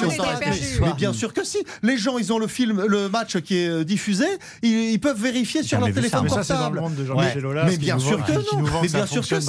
Aujourd'hui, il n'y a pas un stade en Europe où vous avez du réseau une fois que le coup d'envoi est donné. Non, mais regardez, autour de la table, on a Gilles Verdez. On a Gilles Verdez. Les téléspectateurs peuvent le voir. Les journalistes peuvent le voir. Il n'y a que l'arbitre qui n'a pas le droit de revoir l'action. C'est quand même ahurissant. Ça, c'est Gilles Verdez. Ça ne change rien. Regardez, on a Gilles Verdez qui a vu les matchs comme nous tous on l'a vu. Et lui, il a vu et revu l'image dix mille fois et il n'a pas vu des pénaltys. Bien sûr, zéro pénalty. Alors qu'il y a eu des pénaltys, il devait y avoir pénalty. Mais alors, un arbitre, il peut très bien se tomber. Et on il peut y avoir un problème d'interprétation. Et c'est le cas. Vous pouvez, c'est ça, ça arrive souvent. C'est le temps les week-ends. On dit, moi, j'aurais sifflé pénalty. C'est l'arbitre ne siffle pas. En général, c'est du cinquante cinquante. Il y a ceux, et on le voit dans les débats d'après-match, il y en a souvent sur R T L. Euh, oui, moi, j'aurais sifflé, moi, j'aurais pas sifflé. Mais on ne peut pas dire, je n'ai pas vu. C'est ça qui est la différence fondamentale. Donc, j'ai vu, vous avez l'interprétation, c'est pire. J'ai vu, mais je, j'estime qu'il n'y a pas pénalty. Ah. Il a vu. Après, on n'est pas d'accord, mais il ah. a vu. Tandis que le gros problème aujourd'hui, c'est que vous avez des, des situations où l'arbitre ne voit pas et il ne peut pas voir, Xavier, parce qu'aujourd'hui, okay, ça va trop vite. Il ne peut pas voir. Est-ce que vous êtes également capable d'entendre que plus on multiplie les images, plus on multiplie les sources finalement discordantes, et moins on a une clarté dans la prise oui, de décision. C'est ça. C'est on a ça. Des éléments qui viennent, qui se perturbent les uns avec les autres. Une image dément une autre image. Mais c'est pour ça qu'ils prennent parfois beaucoup de temps. Et là, les consignes de la FIFA sont très strictes sur ce sujet. Peu importe donc, le temps, ce qui est important, c'est que la décision soit juste et injuste. C'est ce qu'a, c'est ce qu'a flou, dit la FIFA. Et injuste. C'est pas et que, long, soit juste. Ça, flou, long, c'est que ce soit juste. Bravo, Xavier. Schumacher, c'était génial. C'était juste hein, que Schumacher euh, éclate Battiston et qu'il soit pas expulsé. C'était génial. Non, mais là, c'est non, la magie. C'est pas la magie. C'est l'arbitre qui a magouillé. Arrêtez.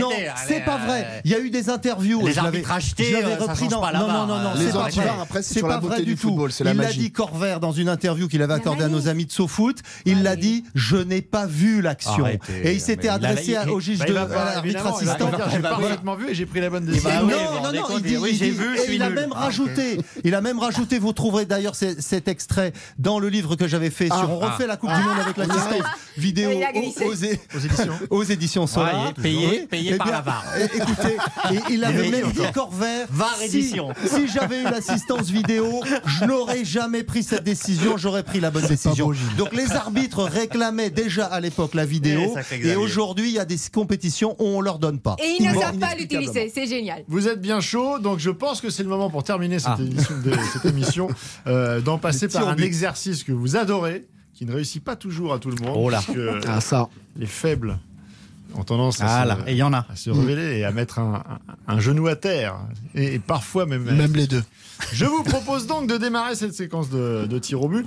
Alors là, avec un, un sujet qui est, euh, qui est, qui est, qui est bien moins euh, léger, puisque euh, vous avez tous vu, lu, entendu euh, l'histoire assez terrible de, de Bruno Rodriguez, l'ancien attaquant de, de Metz, de Bastia, passé par Monaco, par le, par le Paris Saint-Germain, qui est aujourd'hui amputé de, de l'une de ses jambes après de, de longues années de souffrance, la faute à de multiples opérations, des dizaines d'infiltrations euh, durant euh, sa carrière. Euh, moi, je voulais savoir, et donc, vous connaissez la règle, hein, on, on se déclare euh, au coup de sifflet, qui est responsable ? Les décideurs du foot. Les décideurs bah, du foot, et, final, et ça, ça, ça enclenche à la fois le côté FIFA, UEFA, le côté aussi les clubs qui peuvent mettre la pression enfin, par rapport à tel ou tel objectif. Mais je trouve que moi, cette histoire-là, elle fait écho avec ce qui se passe et ce qui se dit depuis des mois dans le monde du football. Et les acteurs, en priorité, notamment Kylian Mbappé et plein d'autres, qui disent le, aujourd'hui, les calendriers sont fous. Les calendriers sont fous, on fait une Coupe du Monde au mois de novembre-décembre, les joueurs vont enchaîner, Didier Deschamps qui dit je, je peux même pas faire un match amical, on fait des matchs tous les trois jours, après il faut que ce soit que des grands matchs tout le temps, tout le temps. Derrière on court à quoi ? On court à la fois vers un dopage ou à la fois sur le côté on respecte plus finalement les acteurs qui vont devenir des bêtes et derrière on peut avoir justement ce, ce type de problèmes et qui sont finalement des, vraiment des vraies tragédies. Est-ce que le, le joueur, l'athlète, quel que soit le, le sport, mais là on parle de, de football, n'est pas aussi par essence dans la recherche permanente de la performance du, c'est aussi une, une course contre la montre, contre le temps qui s'égrène et que chaque match euh, raté est, un, est une partie de la carrière euh, perdue. Donc est-ce que finalement il y aura toujours ce type d'histoire ? Oui, d'ailleurs il le dit lui-même. Hein, il dit si j'avais su, je ne me serais pas battu pour disputer tous les matchs, j'aurais pas fait des infiltrations, des choses. Il est, j'aime beaucoup son témoignage euh, qui est triste, mais non vindicatif et mmh. profondément humain. Mais je suis assez euh, d'accord, euh, c'est ce qu'on met dans la tête des joueurs. C'est-à-dire que le médecin qui lui fait une, une infiltration, ou le club qui lui dit écoute, essaye de jouer, ou qui lui met dans la tête il faut que j'essaye de jouer, est responsable. Euh, donc je, rev... je, je rejoins totalement ce que tu as dit sur les calendriers fous, le rythme incroyable. Bien sûr que les joueurs veulent toujours jouer, mais il faut les dissuader. Or, on les encourage. Moi, ça me rappelle ce qu'avait dit Franck Ribéry avant la Coupe du Monde deux mille quatorze, je crois. Plutôt le médecin de l'équipe de France. Je ne sais pas si vous vous souvenez de ah oui, cette conférence fait, de presse. Ça avait fait, il, avait, euh... il avait quand même lâché. Oui, Franck, il, il a eu tellement d'infiltrations cette saison au, au Bayern de Munich qu'il n'a plus le courage de, d'en affronter. Donc, ça veut dire que c'est une pratique très générale dans les grands clubs. Euh, certains joueurs eh bien, s'y plient, puis d'autres, à un moment, n'en peuvent plus. Euh, j'espère qu'il n'y aura pas le même problème pour Ribéry ou d'autres, d'ailleurs, que ce que connaît Rodriguez. Mais c'est une vraie belle, une vraie malheureuse, mais sérieuse alerte que lance là Bruno Rodriguez. Bon, vous avez tous été bons, un point pour tout le monde. On va faire un dernier euh, tir au but pour, euh, pour vous départager. Euh, il reste deux clubs euh, en Coupe d'Europe, deux clubs français, l'O L et l'O M. L'O L euh, en Ligue Europe, l'O M en Ligue Europa Conférence. Conférence. Lequel peut gagner une Coupe d'Europe ? Avec ou sans Mar- la vidéo Marseille. Non, t'as parlé. Non, non, non, non j'ai Marseille. commencé à parler. Marseille je vous jure, fois. j'ai commencé à parler. Bon, c'est... Allez, Cindy, elle ne s'est pas exprimée sur le tir au but. Honneur aux femmes. Précédent. Non, mais pour moi, Marseille a plus de chances parce que déjà, et pas seulement par rapport à ces tirages favorables, parce qu'il ne faut pas oublier que l'ambiance là-bas va être très, très chaude. Salonique. Oui, ça, ça va être très, très chaud. Euh, mais pour moi, enfin. Euh, Je sais pas, il faut mettre, faut mettre un peu en, en perspective par rapport à, au, au match qu'il y a déjà eu, euh, par rapport à l'O M. Euh, euh, je pense qu'ils ont quand même plus des, des chances avec l'équipe qu'ils ont aujourd'hui euh, d'aller euh, prendre ces, ces points. En fait. Puis le tableau est complètement ouais, bah, dégagé, c'est honnêtement. C'est c'est le, ah, oui. Cette Coupe ouais, d'Europe ouais. est beaucoup plus faible ouais. que la Ligue Europa. Ah, oui, vous avez quand même Prague, ouais. Feyenoord Rotterdam, Leicester. Exactement. Vous jouez, voilà. Pour Lyon, vous jouez West Ham et ouais. après, sans doute, le F C Barcelone. Je vous rappelle juste comme ça que Marseille a terminé troisième de sa poule en Ligue Europe avec euh, la Lazio et Galatasaray devant eux, c'est-à-dire à peu près le mmh. même calibre. Non, et puis l'O L, l'O L il y a quand même West Ham, puis ils peuvent tomber sur les Barça. Là, vous jouez la Champions League, là, vous jouez mais, pas euh, les championnats. Mais Lyon, Lyon a sorti Après, Porto, ouais, ouais, et alors, moi, je, je trouve ça dingue. Ouais. Ça, ça ne fait pas une ligne dans les, dans les gazettes, quoi. C'est-à-dire que c'était, Porto est un club qui a mis des raclées Très à tous à les clubs français depuis cinquante ans. Sauf non. Et là, sur, sur, un, sur un match aller-retour, euh, Lyon passe. La Ligue des Champions ouais. a tout mangé, vous le savez. Ah. La Ligue des Champions a tout dévoré. C'est, c'est beau, hein, ouais. ces épopées, mais la Ligue des Champions Après, a verra, cannibalisé le reste. On verra si la, l'assistance vidéo vient pour les tours finaux de l'O M en Ligue Europa Conférence. Ah, il aura remis une petite couche au dernier moment. Il est fort, Xavier Barret. Merci à tous d'avoir participé à On refait le match. On reste ensemble, bien évidemment, jusqu'à vingt-trois heures. Grande soirée foot sur R T L. Sur... Grande soirée foot, bah, jusqu'au bout, je vais avoir du mal. Grande soirée rugby, puisque c'est R T L Rugby ce soir. Présenté par Eric Silvestro avec toute l'équipe que vous connaissez évidemment, Xavier Domergue, Giovanni euh, Castaldi et évidemment au Stade de France l'immense Jean-Michel Rascol pour le Crunch France-Angleterre. Vous êtes sur R T L, vous avez bien raison et on est ensemble jusqu'à vingt-trois heures. R T L, on refait le match. Et en faire plus pour eux, comme avec l'offre Aesio Santé Pro qui met à disposition des travailleurs indépendants une assistance transport en cas d'immobilisation. Aesio Mutuelle. Décidons ensemble de vivre mieux. Voir conditions et informations sur aesio point fr.